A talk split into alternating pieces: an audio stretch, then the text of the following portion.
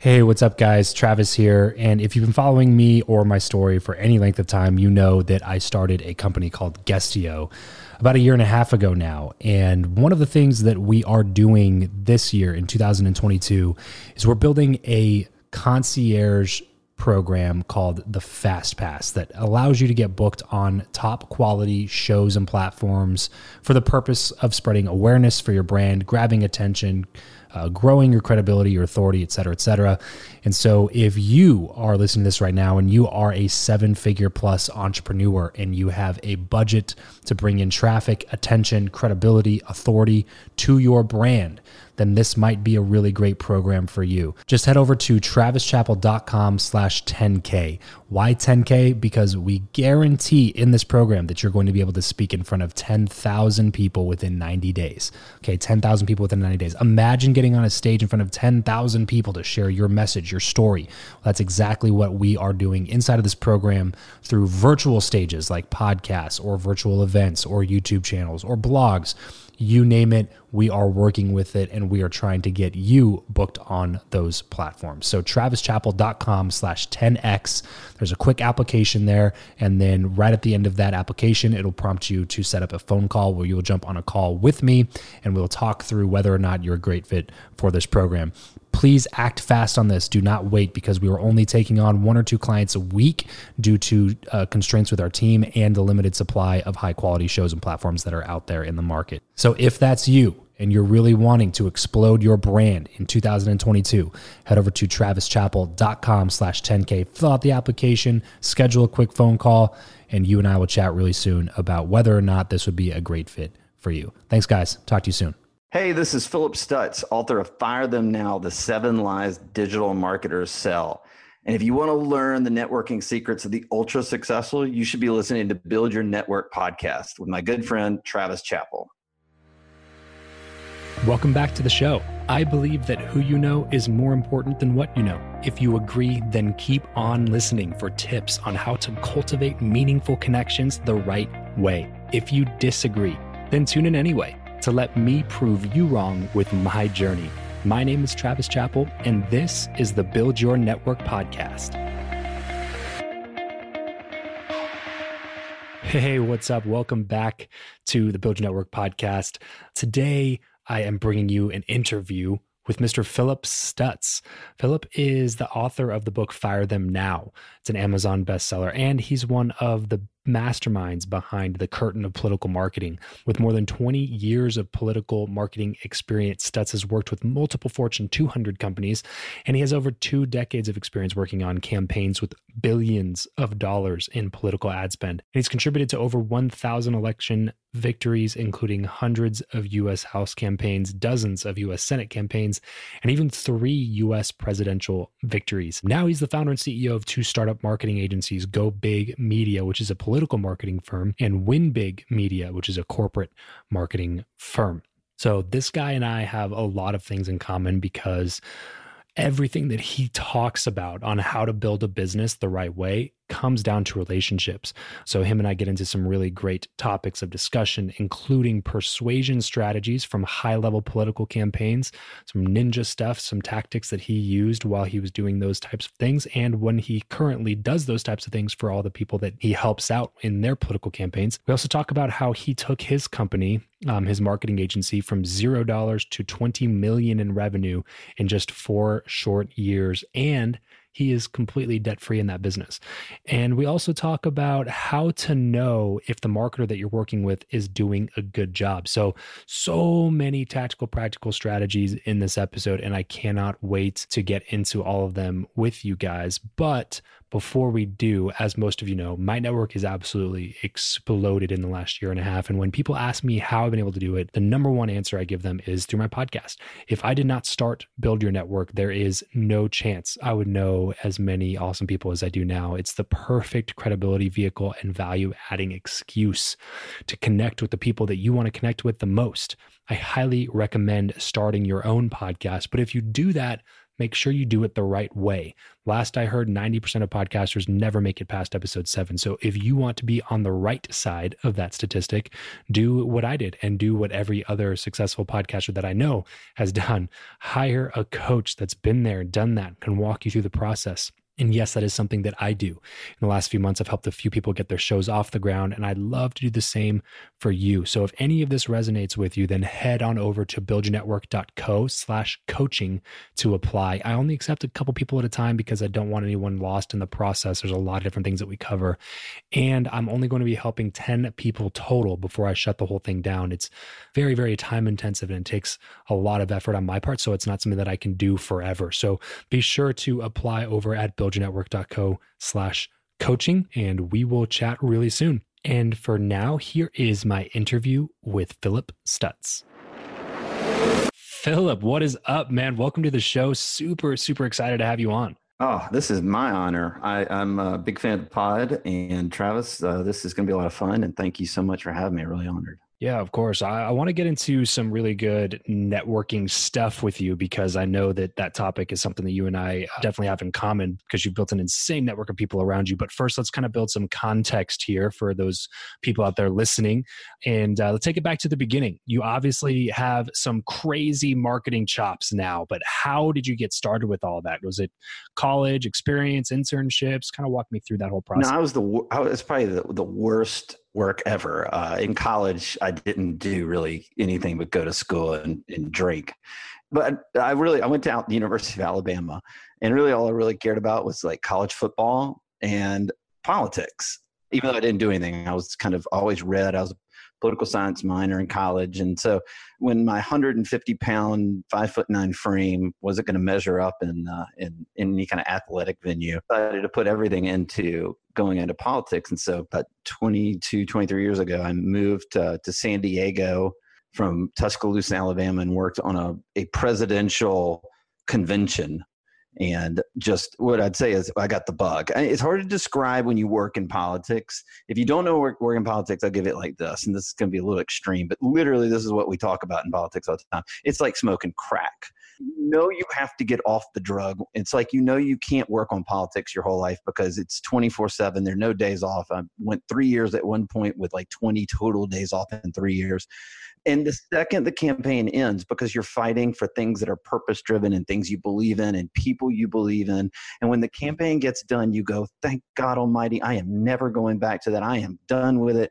And about two weeks later, you go, you know, I, I think I got to get back on one of those things again. and it's just it's like going back to the pipe. And so that's the only way to describe it. And I did this for for about 10 years before I started companies that helped political candidates run for office that's sort of the background. I worked on uh, and ran Senate races and governor races and congressional races and worked on three winning presidential campaigns, all doing political marketing. And then I did that for candidates for years and years. And then I had this crazy buddy of mine who's an entrepreneur and he is uh, a huge land developer out in Hawaii. And he said, I love politics. I wonder if what you guys do on the marketing side could help my business and he had spent fifty thousand dollars on marketing for to, this land development that he was putting together, trying to sell houses in a neighborhood in Hawaii. Spent fifty thousand dollars and had one lead. What? And yeah, and so we came in and, and applied political principles to his marketing, and he gave us seventy five hundred bucks, and we ended up getting him seven hundred fifty leads, and they were good leads uh, as opposed to one bad lead. And we just targeted his customer base like we targeted voters and we did research on them and we communicated in a way that they wanted to be communicated to because we followed the data and that's what we do with voters is we follow the data. And that i just went my god this is really something interesting. So then that led me to interview 100 people 100 ceos for my book and all of them had this massive frustration that the digital marketing space is a scam in all of their heads and so I decided when I saw that, I said, you know, we're doing something in politics that's a little bit different.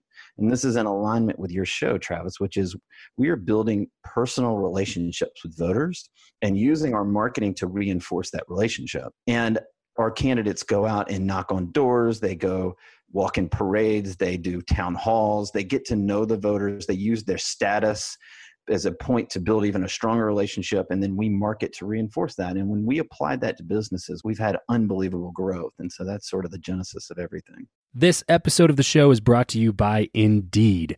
We are driven by the search for better. But when it comes to hiring the best way to search for a candidate is not to search at all. It's to match and match with Indeed. If you need to hire, you need this platform, guys. I'm telling you, Indeed is your matching and hiring platform with over 350 million global monthly visitors, according to Indeed data, and a matching engine that helps you find quality candidates fast. Ditch the busy work and use Indeed for scheduling, screening, and messaging candidates so you can connect with those people even faster. And it doesn't just help you hire faster. In fact, 93% of employers agree that Indeed delivers the highest quality matches compared to other job sites, according to a recent Indeed survey. And look, guys, one of the things that I wish I would have used Indeed for is this matching service. You can search and search and search and search and search all day long, but to actually be presented with quality candidates, like like like hiring a a recruiter for you that's presenting people that has actually done the work to vet them and uh, bring quality people in front of you that work by itself is uh, the fact that it's done by a software instead of like a team of high quality recruiters is is pretty insane. So they leverage over 140 million qualifications and preferences every single day, which is why Indeed's matching engine is the best one that you can use. It's constantly learning from your own preferences. So the more you use it, the better it gets at doing the job for you. Join more than three and a half million businesses worldwide that use Indeed to hire talent fast. And listeners of this show will get a $75 sponsored job credit to get your jobs more visibility over at indeed.com slash Travis. Just go to indeed.com slash Travis right now and support this show by saying you heard about Indeed here on the podcast. Indeed.com slash Travis. Terms and conditions apply. If you need to hire, you need Indeed. Uh, so, how does that differ from what most marketers are doing? So, you said that, hey, we have this little bit of a different approach and we actually build relationships with the people who we're try- trying to target. You would think that that would be really like the overarching theme of most marketing campaigns, but sounds like that's definitely not how it is. So, what would you say most people are doing, and why do you think that what you do works so much better than what others do? Yeah, there was a Yale study that came out recently that said in um, in politics, if you use political marketing to voters that don't typically vote and, and undecided about a certain political race, it typically takes about seven contacts in some marketing mechanism or platform or various platforms to get them to convince them to vote for your candidate. Uh, Tony Robbins has a great stat that in today's digital market space and the business side, it's like 16 contacts. It's much harder. 16 contacts. That's crazy. Yeah, on different platforms. It's so much harder. If you really think about it, it's so much harder to get someone to vote for an unknown or an unsavory candidate for office than it is to get someone to buy a tube of toothpaste. So, what is it? What do we do that's different? 98% of marketers right now out there are selling business owners that they need to run Facebook ads, SEO. We need to put some stuff up and all that stuff. And it's all tactical. It's what drives me insane. There's never a strategy behind what they do. And so what we do differently is we have a strategy. And so we have about a three, four step process that we work with clients. And I won't work with anybody that doesn't implement this particular strategy. And the first thing we do, the first thing, and this goes back to what your whole podcast is all about, is we do data and research and analytics and psychological profiles of their customer base because we do this with voters before candidate runs. When a candidate decides to run for office, I say, what are the 10 things you're really passionate about? And then I go research and then I go run a poll in the district about those voters and what they care about. And I find the three things where they have the strongest alignment. And then I build the entire campaign around that because that's what the voters want to talk about. That's what they care about. And my candidate, he also or she also believes in those issues. She just doesn't have a priority. So I find alignment. And that's what we do for businesses. We go out we have a partnership with the, the largest data collection agency in the, in the country and we have put together sort of a 50 60 page psychological driver uh, platform focused research report on their client base and it'll tell them everything they need to know about what their client candidate, I mean candidates, what their clients, what their customers think, what they feel, what drives decisions. And then we build a plan to build connections, to build the relationship with the customer. Look, you know this.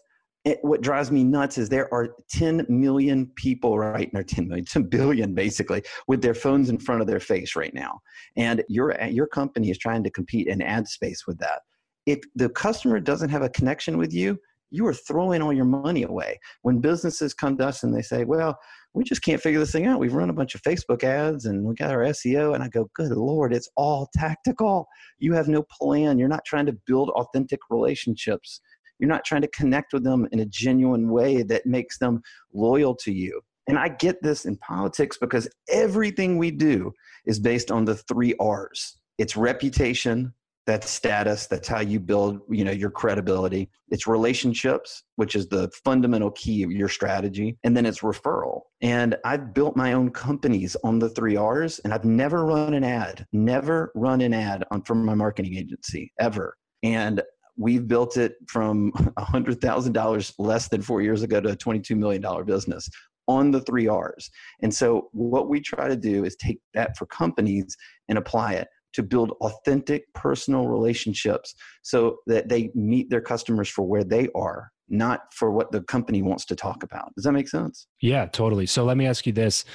Are the principles of marketing really just timeless or do they kind of transform along with a certain vehicle that you're using to get the information out there? It's a really good question. I think everybody wants human connection and we're in a world right now that doesn't have that. And it's really an outlier strategy now. It used to not be, but it is now. So again, everybody is like, what platforms are you on? Well, I'm content agnostic or I'm platform agnostic. I go, I build content around how do I make a connection with my clients or, or my, the, my clients' customers. And so I'll give you an example. And this is not a client of mine, but um, there is a, I have a weird disease that it's incurable and I have a weird diet in order to deal with my disease. And one of the things I can't eat anymore is peanut butter. But I can eat pecan butter, which is strange. And you're like, there is such a thing? And yes, there is.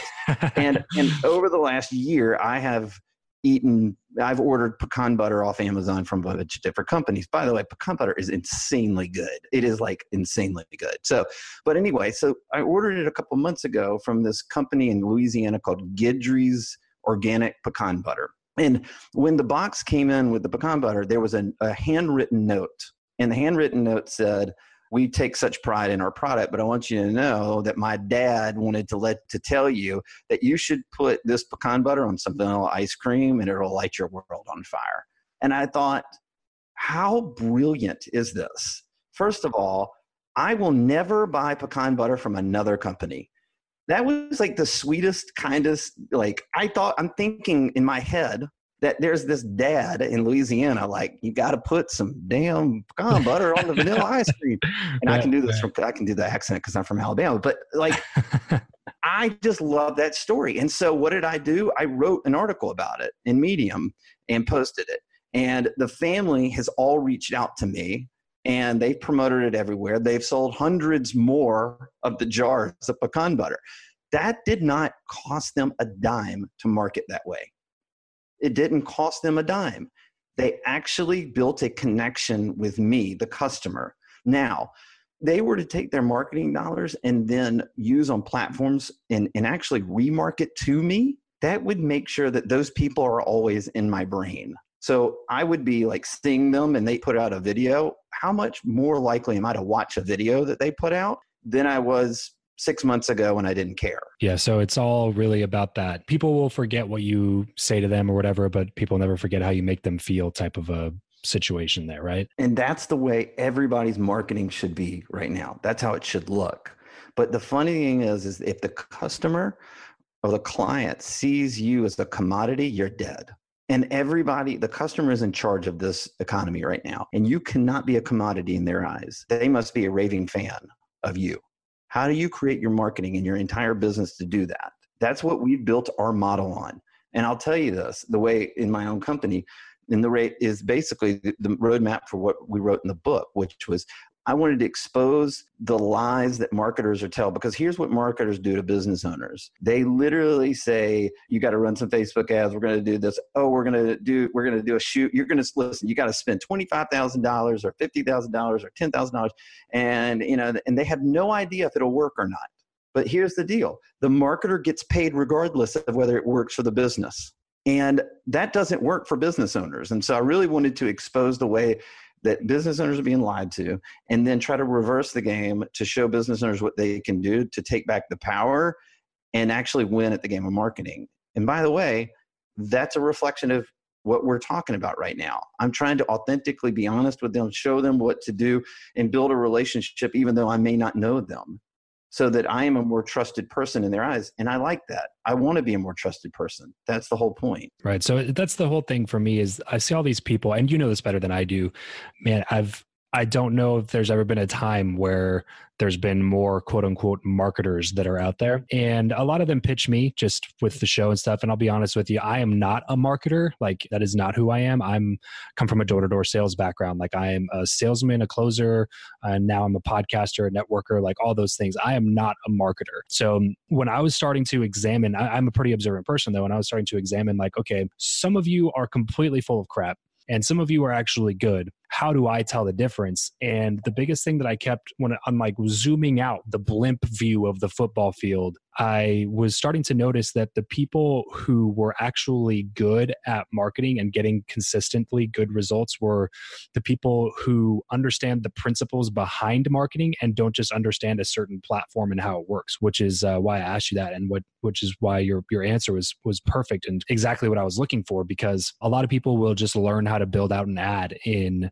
their Facebook account. And then they're like, okay, I'm a marketer now. And it's like, whoa, whoa, whoa. But you just learned how to build out an ad. Like I can do that. Like I, I don't need somebody, I don't, I don't need to pay anybody to do something that I can do. And it doesn't seem like you're doing anything that I can't do. So show me what that is, and then we can have a conversation. The people that I did have those conversations with, they were like, look, this is what it looks like. Writing compelling copy, that's more important. Or putting this message in front of the right audience, that's more important. Or like figuring out like the strategy beforehand, that's more important. And those are the people that I've seen across the board as a common denominator that have that certain success. I want to go touch on something really quick that you were, were talking about during that. You gave those three R's reputation, relationships, and referrals. Is that something that you kind of did in your own businesses that you observed through the working the work that you had done? Or was that something that you picked up from somebody that you implemented? Where did that come from? It comes from how we market political campaigns. And then i just said i've got to build my business. Here's the thing. We don't have any debt in this company in my in either one of my marketing companies.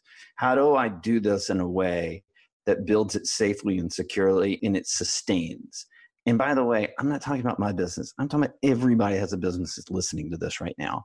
And it is literally based on the three R's and everything I do. So, my reputation that is, if I say something, I got to keep my word. That is my reputation. When I keep my word, that person has a stronger bond with me, a stronger connection with me. That company, that those leaders of those companies or those clients do. And real quick before we move on to the next one, on the reputation part, can you tell us about a time, if there is a time, where you may have turned down a sizable amount of money or a large contract or something like that, like turned down immediate short term benefits for the sake of holding a good reputation long term? I do it every day. and I'll tell you why. Because business owners don't want to build things. A lot of business owners don't want to build it the right way. They literally come to me and they say, look, we don't want to, you know, I make every one of our clients has to undergo this research, data analytic, psychological profile for their clients, for their customers. Everybody. Then once that happens, then we're going to build out a strategic plan for them. And then once we have the strategic plan, then we're going to spend the first month spending a small amount of money, a very small amount of money, testing messages of what we found in the research, finding out what messages are hitting and what messages aren't hitting. And then we're going to figure out. So we're going to eliminate as much uncertainty as possible. And then we're going to start doing investments. And the first investments go to their current customer base because they're going to, we want them to repurchase anyway. It's the most important customer you have. That's the referral. And then once we've done that, it's three or four months of testing and honing and testing and honing and testing and honing. We go after new customers. And so, how many business owners come to me and say, eh, I don't want to do that. Right now, I've got a hundred grand. I need to spend it on a TV ad because we've got to get 742 leads for selling a car because we've done car work. And I go, no, no, no, we're going to back up and we're going to do this the right way because I'm in it to build a long term relationship. If the client wins, I'm going to make a lot of money. If the client becomes successful and has a sustainable business that I help grow and grow and grow and grow, I'm going to make a lot of money and be very successful if I was to say, yeah, we'll take your 100,000, let's run the ad, and then I have no strategy behind it, I really don't have research behind it, I'm literally guessing I may hit 25% of the time, but the 75% of the time is going to affect my reputation. Yeah, I, I wanted to ask about that just to throw it out there to get people to understand like this is the foundation right? Like this is the cornerstone. If you do not have this, then the other things don't come. And sometimes that means turning down. And it's hard sometimes, especially if you're sitting there wondering how you're going to make payroll or if your business is about to go under. Something like that is happening. And then you get this offer and somebody's like, look, I'll give you 100 grand. I just want this done. But you know that it's going to sacrifice the integrity of your business and what you said you were going to deliver for your customers. But how many people would just be like, you know what, let's do it because we need the money instead of putting the reputation of themselves and their business at the number one priority spot. So I wanted to kind of hammer that home before we moved on to the next one. But now go ahead, reputations first, then move on to relationships. Yeah, you build the reputation and then you establish that relationship that's strong that you're not the commodity in your client or your consumer's head, that you're the relationship. And then those people you build a referral program with those people that they refer you out to the people that would benefit from your services. And that is literally how we built this business. We've 10xed it in four years. We've doubled every year and then we've 10xed it over time. So my point is, is that if you can follow that formula, and there's one other aspect of it. I have the three R's, but there's one other. It's called speed. And this is where we get into um, politics. This we just had the elections this past November and in those elections, I had 127 clients on my political marketing side of business. We won 104 out of 127 races. But every one of those 127 races had a deadline. And that deadline meant I was either out of business or staying in business with that client. And how fast do you think I move, innovate, test, do all the things that help the candidate not me, the candidate. Because if the candidate wins, I build long term success personally. I get to brag about my wins. I get to take the ads that we made that resonated with voters and converted them, and I get to put them up for awards or I use them for promotional purposes when I'm giving speeches or whatever it is I want to do. Everything predicates on the candidate winning. And that's the motto we have on our business marketing side as well. Because I don't know how else to think. In in the book, I, it's the seven lies digital marketers sell. The first lie, it's kind of it doesn't seem like it would. This is where the book goes. The first lie is a marketing company that requires you to sign a long term contract.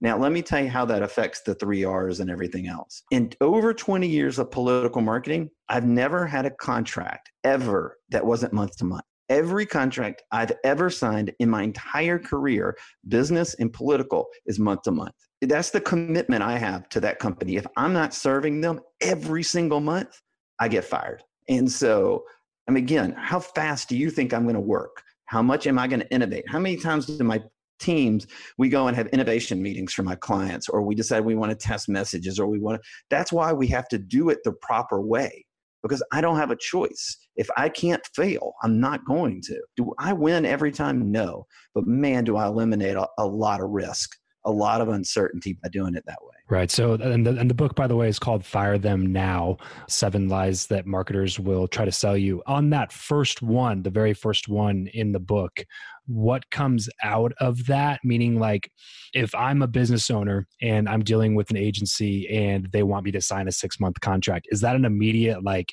nope, next, or is that flexible in any way? My thing is that you are now put the thing that you've invested your money in the people that whose lives depend on it, the business, is now being put in jeopardy. Because let me tell you something the guaranteed six month contract of a marketing firm guarantees the marketing firm gets paid whether you grow or not.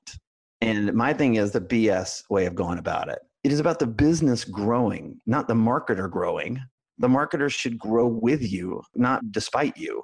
So if somebody has a month to month, is it typically going to be a certain percentage and an increase based on revenue that the marketer brings into the company? It could be a host of, of ways you want to structure that. It's it's what the business owner is comfortable with, right? So I mean it just depends. But my whole point is the mindset. Like every business owner, 100 CEOs from Fortune 500s to very small business less than a million dollars. They all came back to me and said the same thing that they fired a, they literally, every one of them was like, oh, we fired so many marketing agencies. And I'm like, why? And they're like, oh, and one of these was, ah, oh, we hired these guys. We had to sign an 18 month contract. And after nine months, we realized we were not growing. They were doing a terrible job, but I was locked into this thing for another nine months. I had to pay these people out.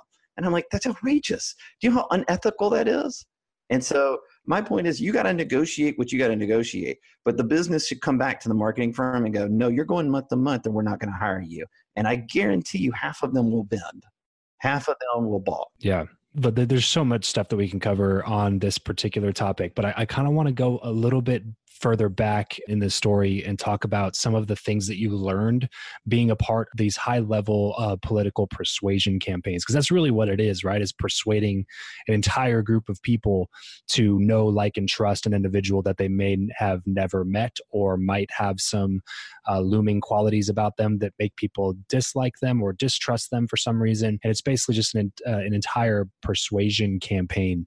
Um, what were some things that you learned were, and that you've now been able able to take into your business or your life or whatever it is during those times working on those high level political campaigns? Yeah, I mean, I, it goes back to the principles we're talking about. I think you've got to be unique and differentiated in the marketplace. So these candidates, we always had to position them to be unique and differentiated, right?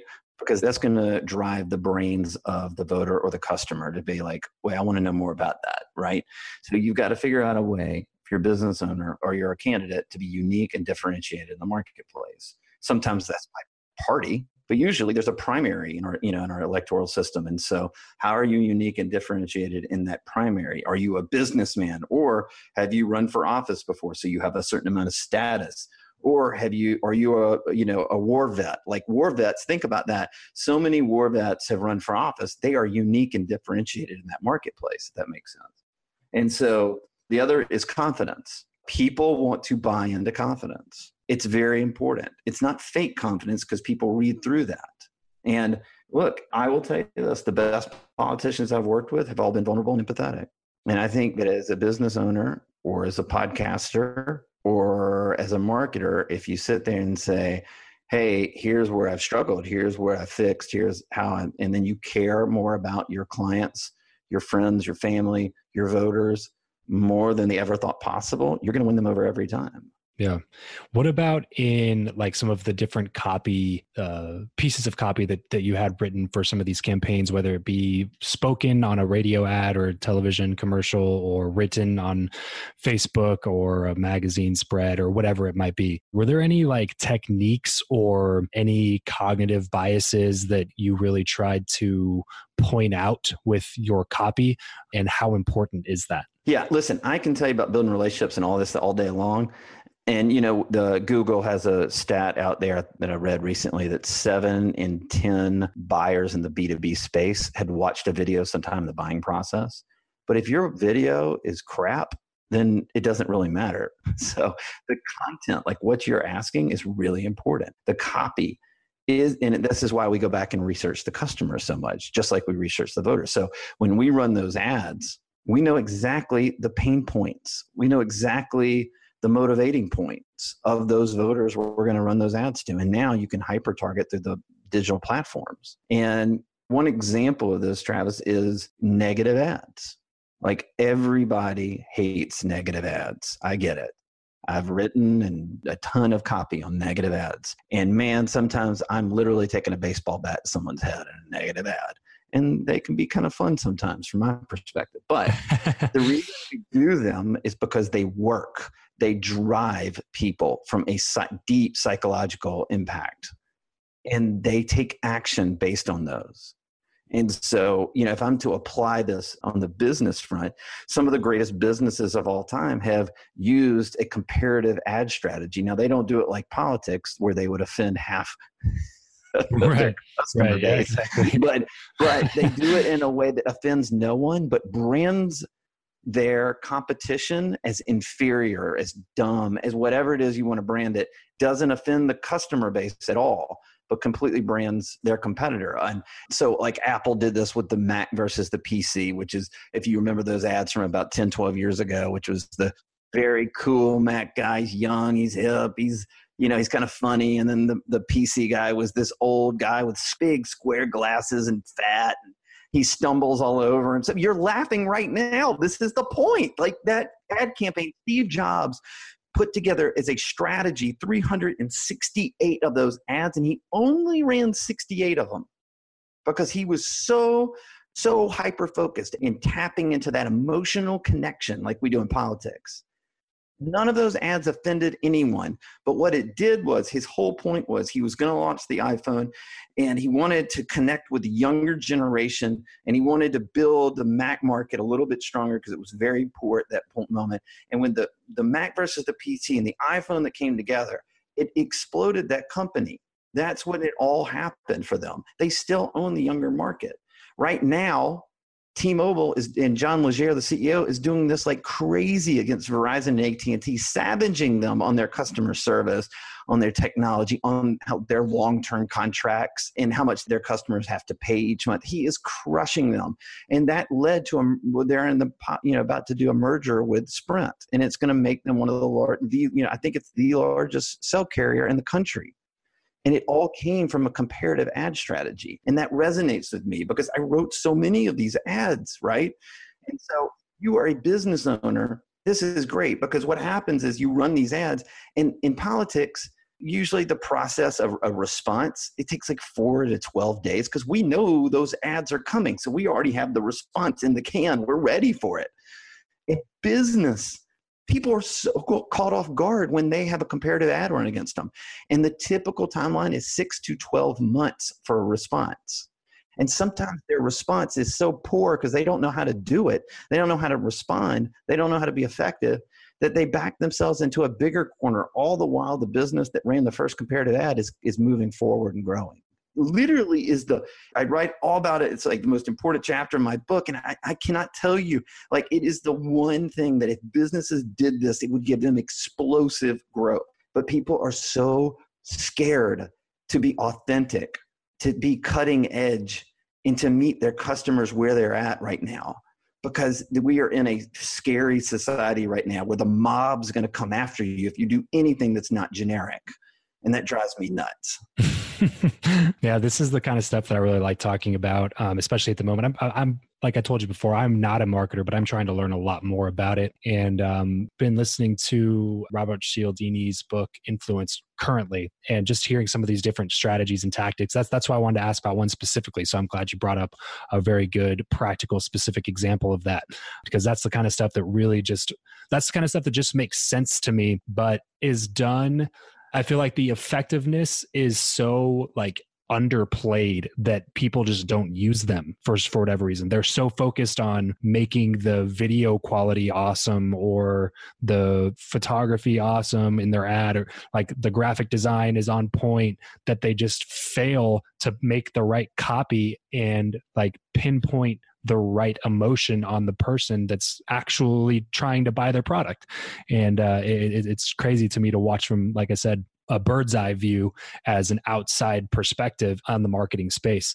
And then another book too that I recommend uh, for anybody listening to this right now that wants to get into this kind of stuff a little bit more tactically is Win Bigly by Scott Adams. Have you heard of that book, Philip? No, but I have a company called Win Big Media, so I should probably.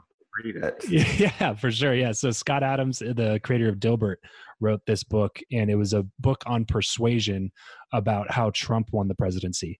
So it seems like it'd be right up right up your alley. Just well, you know, there's another company that encompasses everything we're talking about right now, and really, I call it. I just wrote a piece a couple weeks ago. It's on my Medium page, but it's um, it's called the Chick Fil A economy, and Chick Fil A is doing all of the things we're talking about, and they are growing and become. I think they're like the third or fourth largest fast food company in the country right now. And one of the things is they have a com- total commitment to not only charities, but they take every, they're not open on Sundays because their whole mission, their whole culture is that their employees need a day of rest and reflection. Now, people may not always agree with that, and Wall Street definitely doesn't want them to be closed on Sundays. But the fact is, is that that was a commitment the owners made to their employees. And so it was a commitment to helping others. So they built a great company. The authenticity of that company based on what I just told you, but also the quality of their product. We just had a party at my house a couple of weeks ago. We had charcuterie and cheese spreads. We had fruits and desserts and everything. And my wife, at the last minute, goes out and buys 100 chicken nuggets from Chick fil A. Within one hour of the party, those were all gone and nothing else had been touched. That is a great product there. Yeah. And then they market to emotion, like exactly what we just talked about. Chick fil A for 20 years has been running these TV ads where the villain, the bad person in, in the whole campaign, is themselves. What they do is they put a cow on their commercials that says, Eat more chicken, don't kill me. They turned the comparative ad and they made them the bad guy. How brilliant is that? And that is a listen, think about this. If you're a business owner, how many marketing campaigns do you really want to run in your the life cycle of your business? Because Chick fil A has run one in 20 years. Right. One. And Yeah. if you're going to invest money and spend money and make mistakes and do it with tactics and all of those things, then that means you're going to have another one in your holster at some point down the line because that one eventually won't work. And Chick fil A ultimately gets this. So I've dubbed it sort of the Chick fil A economy. And I, and I believe that's it. They build loyal, raving fans, and they're only open six days a week. It's crazy. They're not even open seven days. You're making me want to go get some Chick fil A after I hang up. What a great product. yeah. So, with, with everything we talked about so far, Philip, with the different strategies, tactics, the practical things, the philosophies, all that kind of stuff, what do you think, in your opinion, what are the three most important skills that business people need to develop more if they want a successful business? We've talked about them a lot, but I think the vulnerability and empathy for sure, building connections for sure, and then being able to implement probably third because if you just have a good relationships if you just are vulnerable and empathetic you may have some nice friends but that's not going to do anything for your business. You've got to be able to implement those things. You've got to execute and you got to do it properly and so for me i probably look at those things more than anything else Yeah, I love that last one, the implementation thing. That's one big thing that I've been noticing lately is so many people are they just never take action. They're always studying and always being so careful and planning and learning and but they they never actually do anything. Can you talk into how to get better at that because i think that's why a lot of people don't do it because there, there's not really i mean obviously marketing you can get better at marketing by doing a lot of it or you know what i mean like wh- how, how do you get better at doing So one of my mentors, a guy named Keith Cunningham, who is an extraordinary businessman and teacher out of Austin, Texas, he calls it the kick in the can strategy. If you want to kick a can two miles and, and you're trying to kick it two miles down the road, very rarely are you going to kick that can and it's going to go two miles down the road. It is kick it 10 feet, go up to it, kick it 10 feet. So you chip away, you chip away, you chip away. You learn what works and what doesn't. It's the same principle behind how we help companies. We're going to test, we're going to test, we're going to test, we're going to hone, hone, hone, make it better, better, better, better. And before we spend a lot of ton of money, we're going to figure out what works and what doesn't. And I think that's the the key to this thing. You've got to implement, but you've got to be able to you're not going to kick that can two miles. Like everybody thinks of the next zuckerberg or whatever. That doesn't exist. It really doesn't.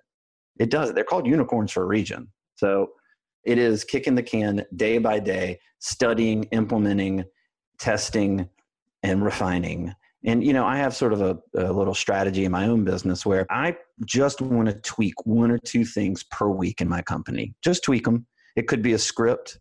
It could be the way that our proposals look. It could be our accounting system. I don't know what it is, but it's tweaking and making some two or three things better each week.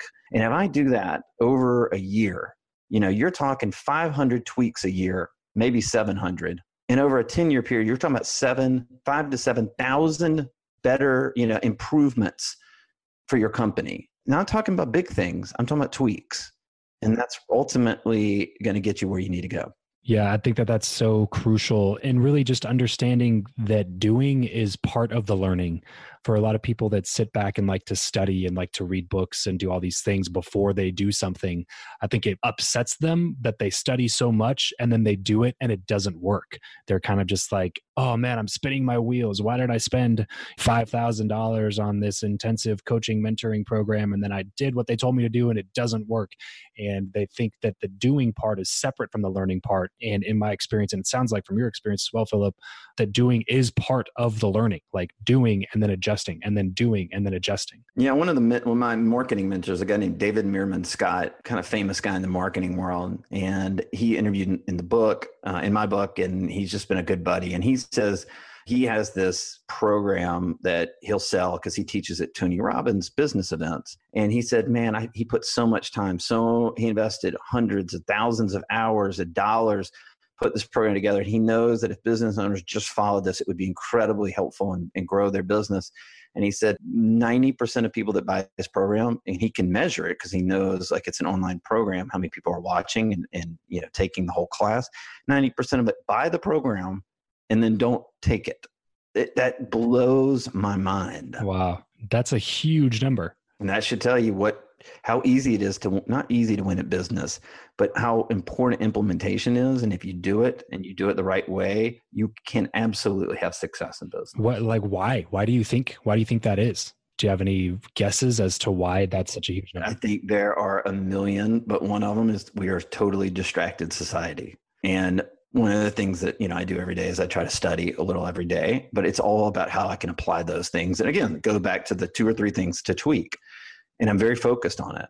And if I'm not focused, if I decide to check, tw- I mean, yeah, we all do this, by the way. I do too, man. It's like I check Twitter and it's like, hold on, what did Trump do?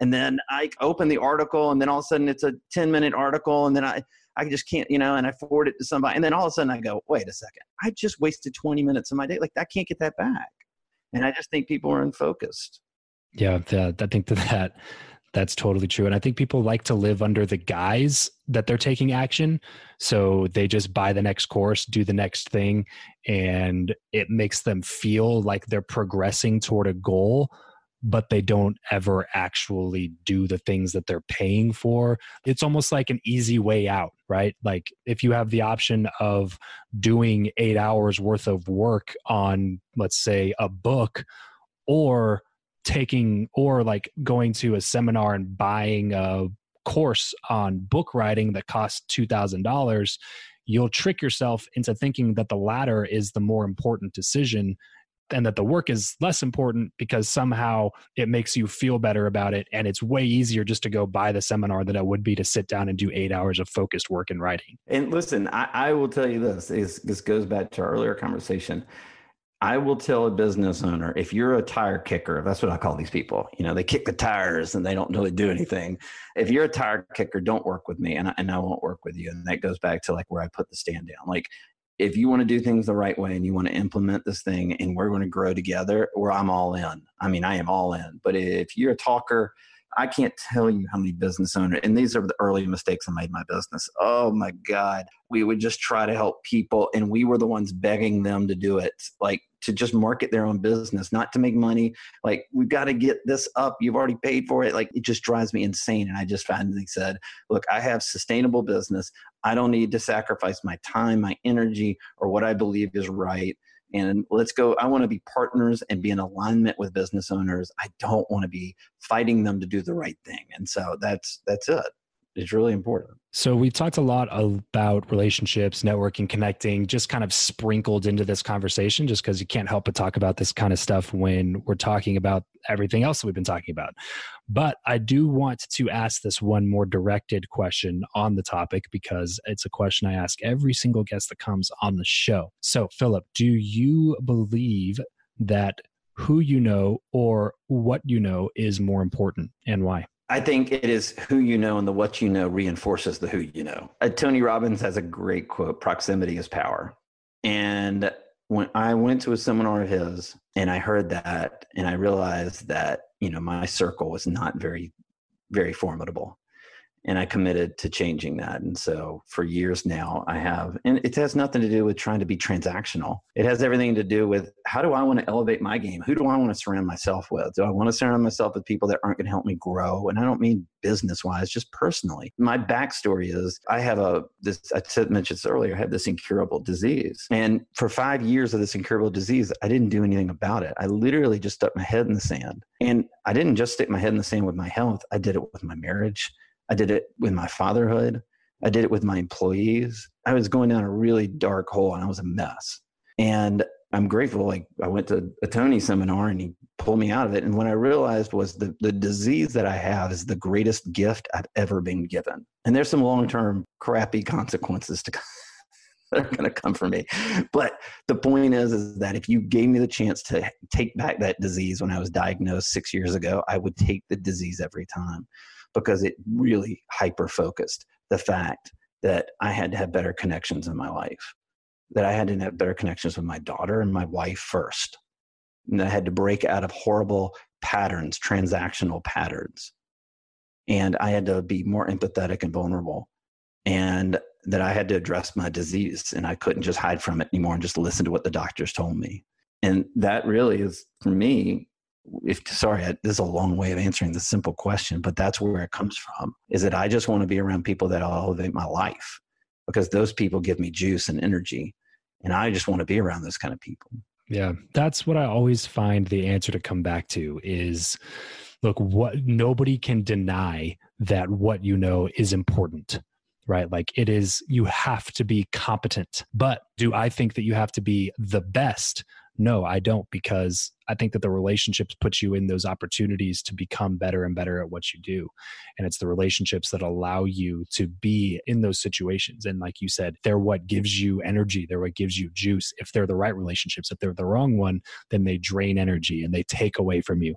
But that's why you constantly have to be auditing the circle of people that you allow into your life, that you allow to affect your mood on a daily, weekly, monthly, yearly basis. So you brought up this disease that you were diagnosed in 2000. 2012. You brought that up a couple of times so far. I feel like I would be doing an injustice to uh, everybody else listening if I didn't ask a couple follow up questions on that. Walk me through that discovery process. I'm sure that couldn't have been an easy period of time. And the number one lesson that you've learned if you haven't already said it? Yeah, I was diagnosed in 2012 with a rare esophageal disease called achalasia. And basically, the nerves and the muscles in my esophagus are dead. I've had uh, it affects about one out of 100,000 people. Typically, those people are in their 70s and 80s. I was diagnosed six years ago at 40 at 38. Uh, I've had 15 minor surgeries and three major surgeries on my esophagus. Basically, my esophagus has been shredded like an upside down pom pom. That's the best way to describe it. And after the last major surgery where they basically pulled my they came in through my stomach, pulled my esophagus down, cut 25% of my stomach out, wrapped that around my esophagus and then stapled it all together to hold it together. And I went to the doctor about a year after that surgery. This was in 2007, 16. And he said, um, You know, you really, we may not have another surgery. If th- this wrap that we have will come undone one day. And when it comes undone, you know, we're going to have to remove your esophagus. You're going to be in a feeding tube the rest of your life. And by the way, you're also very susceptible to cancer, esophageal cancers, and all that stuff. You know, and by the way, the medication you're taking has long term dementia effects, but it works in the short run. So take your medicine and wait for the inevitable, and we'll see in six months. That's literally what he said. He said, the disease is what it is. Like he patted the back. And I didn't even Google this incurable disease for basically five years or the first four years I had it. Think about that. That's how paralyzed with fear I was living. And so I said, I got to do something about this. Like, I'm an entrepreneur. I got to figure this thing out. So within six months, I'd figured out how to get my diet in order so that I could get off all my medications. And so I have. I don't have to take my medications anymore that will give me dementia. And then I was uh, with Peter Diamandis at the Abundance 360 conference in 2017. And he came on stage and he said, I want everybody to take out their notebook and he goes write down a moonshot and a moonshot is something that's impossible that you think you can make possible and so i wrote in the notebook i'll find a cure to this disease in five years cure with no disease and it's a rare disease so obviously there's no research behind it so i didn't know what that meant so you know, this is this is the ignorant. The ignorance is bliss, especially for an entrepreneur. yeah. I ended up writing an article in Inc. magazine about the disease and about my moonshot and you know got wanted to be held accountable. Well someone read it it got passed along. Eventually a doctor and i connected and the doctor said started working with me. Peter diamandis put a couple doctors around me. I formed a team and this long story that i'll conclude it right now which is after a year and a half of working with these doctors a week and a half ago i got the news that the fda and johns hopkins have approved the first ever one man clinical trial where they will extract stem cells out of my calf muscle. They'll grow them for four months and then they will inject them into my esophagus to try to reconnect the muscles and regenerate the nerves that are dead. Wow. And never happened. And we'll see what, what happens. Who knows if it works or not, but I'm going for it. And it all started because I was a mess. And part of the reason I wrote the book was because I've been paralyzed with fear. I've seen people take you know advantage of me or that I didn't take action when I needed to. And that was a defining wake up moment for me that I just basically said, I'm going to be the disruptor in this disease, not the disrupted. So we'll see what happens. Man, that's such an incredible story. I had one or two other things I want to get into, but I think that's a great way to start getting this thing wrapped up. So, Philip, let's go ahead and move into something I like to call the random round. Just a few really quick random questions and quick random answers. You ready? I'm ready. Let's roll. What profession other than your own do you think would be fun to attempt? I think what I've learned over the last years is psychology, and I've learned so much about psychology that I think I probably should have been a psychologist because I just love it so much and understanding how people think and tick and work. But if I was to take throw that away, I'd probably say golf caddy because then I'm still a strategist and I love golf. So there you go. If you could sit on a park bench with someone, past or present, and talk to them for an hour, who would it be and why? Probably my uh, grandmother and grandfather. Who my, I never I never had any grandparent uh, grandfathers. My grandmother died at 101 two years ago, and I would love. They lived in Washington D.C. in the 1940s during World War II, and he was in the Navy. And I would love to just sit there with them in that time period and know who they are. How do you like to consume content? Books, audiobooks, blogs, podcasts, or videos? One, conversations, because I'm building relationships. Uh, but two, I love podcasts. I'm, I'm an insane podcast. I mean, I, I listen to so many podcasts. It, it probably does affect my relationships with other people. I love. what are a few of your favorites? Well, the diet that I was talking about earlier is uh, from a guy named Steven Gundry. Dr. Gundry, The Plant Paradox is a book he wrote, and he just has a, a, podcast out about how to make the diet more feasible, and that's kind of a good one. I really like Mike Dillard's Self Made Man. I think that's a really powerful one. And then one that I listen to is my little girl on the way to school every day is NPR's Wow in the World. It is a great one if you have a young daughter or son to listen to together. Give us a glimpse of your morning routine. Well, I get up around 4:30. I work out. I come back. I meditate. I'm a transcendental meditation person, and then I'll get ready for work. Have breakfast with my family. Get into work about seven, and then I study. And I block off two hours every morning to study and learn. What is your go-to pump-up song? I, you know, most good Timberlake songs, Justin Timberlake, but I would probably say "Mirrors" is a good one for me. From that is a solid one, yeah. Good choice. Good choice. what is something that you are just not very good at? Spreadsheets. I second that, man. Second that. I gotta have somebody else do that stuff for me. As we get everything wrapped up here, Philip, what is one place online where we will find you the most? These days, it's probably LinkedIn because it's just a longer form and I can express some of my marketing ideas on LinkedIn, which is just Philip Stutts. And I probably am on Twitter, playing around on Twitter more than anything else. Perfect. Perfect. So if you want to see more from Philip, then head over to Twitter. And what was that handle again? Well, the Twitter handle is just my name, Philip Stutts. Philip Stutts with two L's and two T's over on Twitter. And then also, really quick before we sign off, Philip, I know that you have an audit that you and your company offer completely for free. And uh, I think that's a fantastic way to close this interview up. Can you give us just a quick synopsis of what you guys do for people totally? Yeah, I think if you're a business owner out there and you're like, how do I improve my marketing? What am I doing right? What can I improve? Uh, we have a five minute free marketing audit. It takes five minutes to fill out. My team for free will spend two or three business days uh, pouring over your digital footprint. And then we will produce a three to five page report and lay out all the things you're doing right, the things you can improve on. And then, as a special bonus, we'll even do a 30 minute consultation call to go over it. And what we've typically found, because we've done hundreds of these at this point, is that the companies that have implemented it, just on what we uh, have recommended, have improved their ROI by 50%.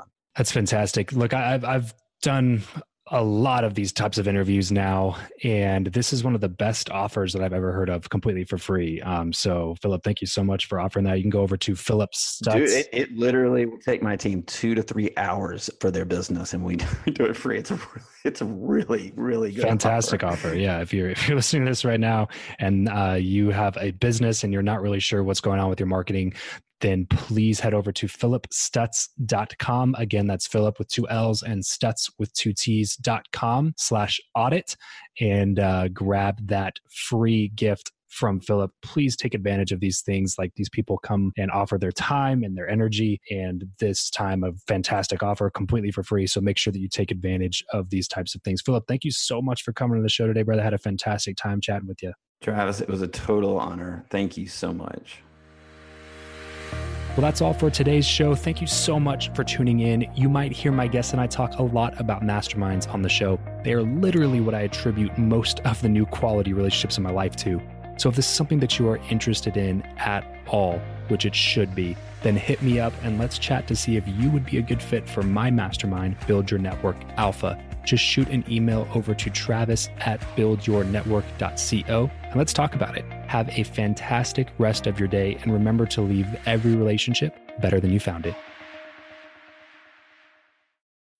When you need mealtime inspiration, it's worth shopping Kroger, where you'll find over 30,000 mouthwatering choices that excite your inner foodie. And no matter what tasty choice you make, you'll enjoy our everyday low prices, plus extra ways to save, like digital coupons worth over $600 each week. You can also save up to $1 off per gallon at the pump with fuel points. More savings and more inspiring flavors make shopping Kroger worth it every time. Kroger, fresh for everyone. Fuel restrictions apply.